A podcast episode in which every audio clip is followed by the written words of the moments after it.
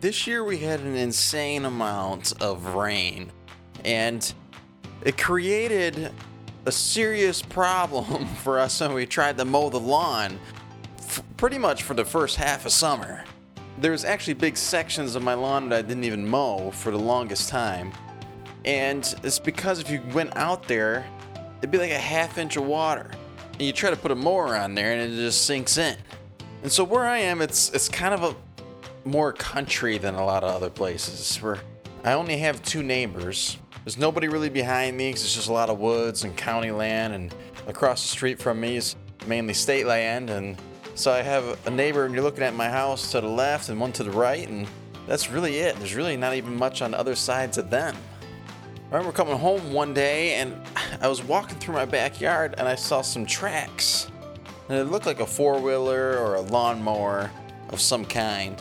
And you could tell that they basically made these small trenches in my yard and it was going from one neighbor to the other. Now, everybody, now myself, I've been here for a couple years, and the neighbor to my left, they've only been here not even a year yet. And all of us have dogs. And I just kind of thought that my neighbor to my left was newer and maybe his dog got out while he was mowing, so he just decided to drive his mower kind of across my backyard or something to go get him.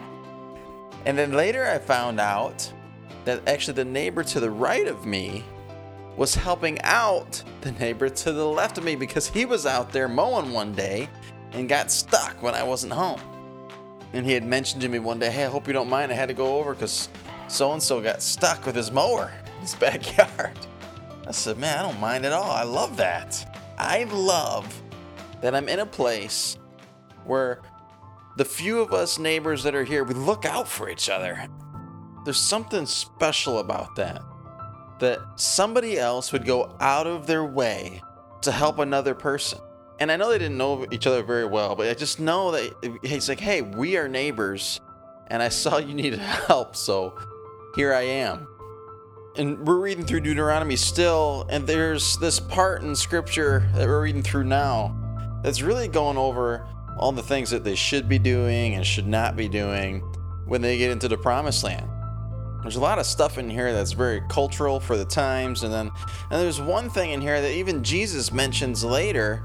He kind of summarizes it in the second greatest commandment, but it's on page 304, which which is Deuteronomy chapter 21, somewhere towards the middle of the chapter.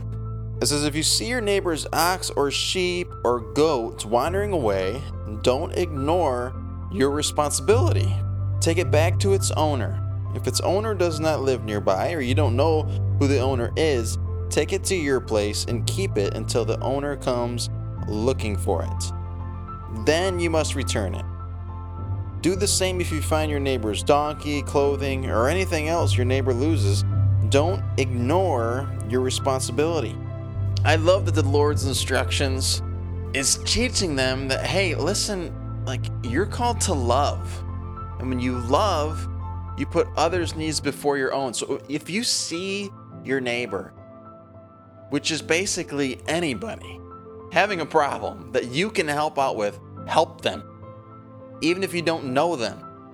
If you see their property wandering off, any of their livestock, get it and hold on to it for them. And if you know who it belongs to, take it back to them. Go above and beyond for your neighbor.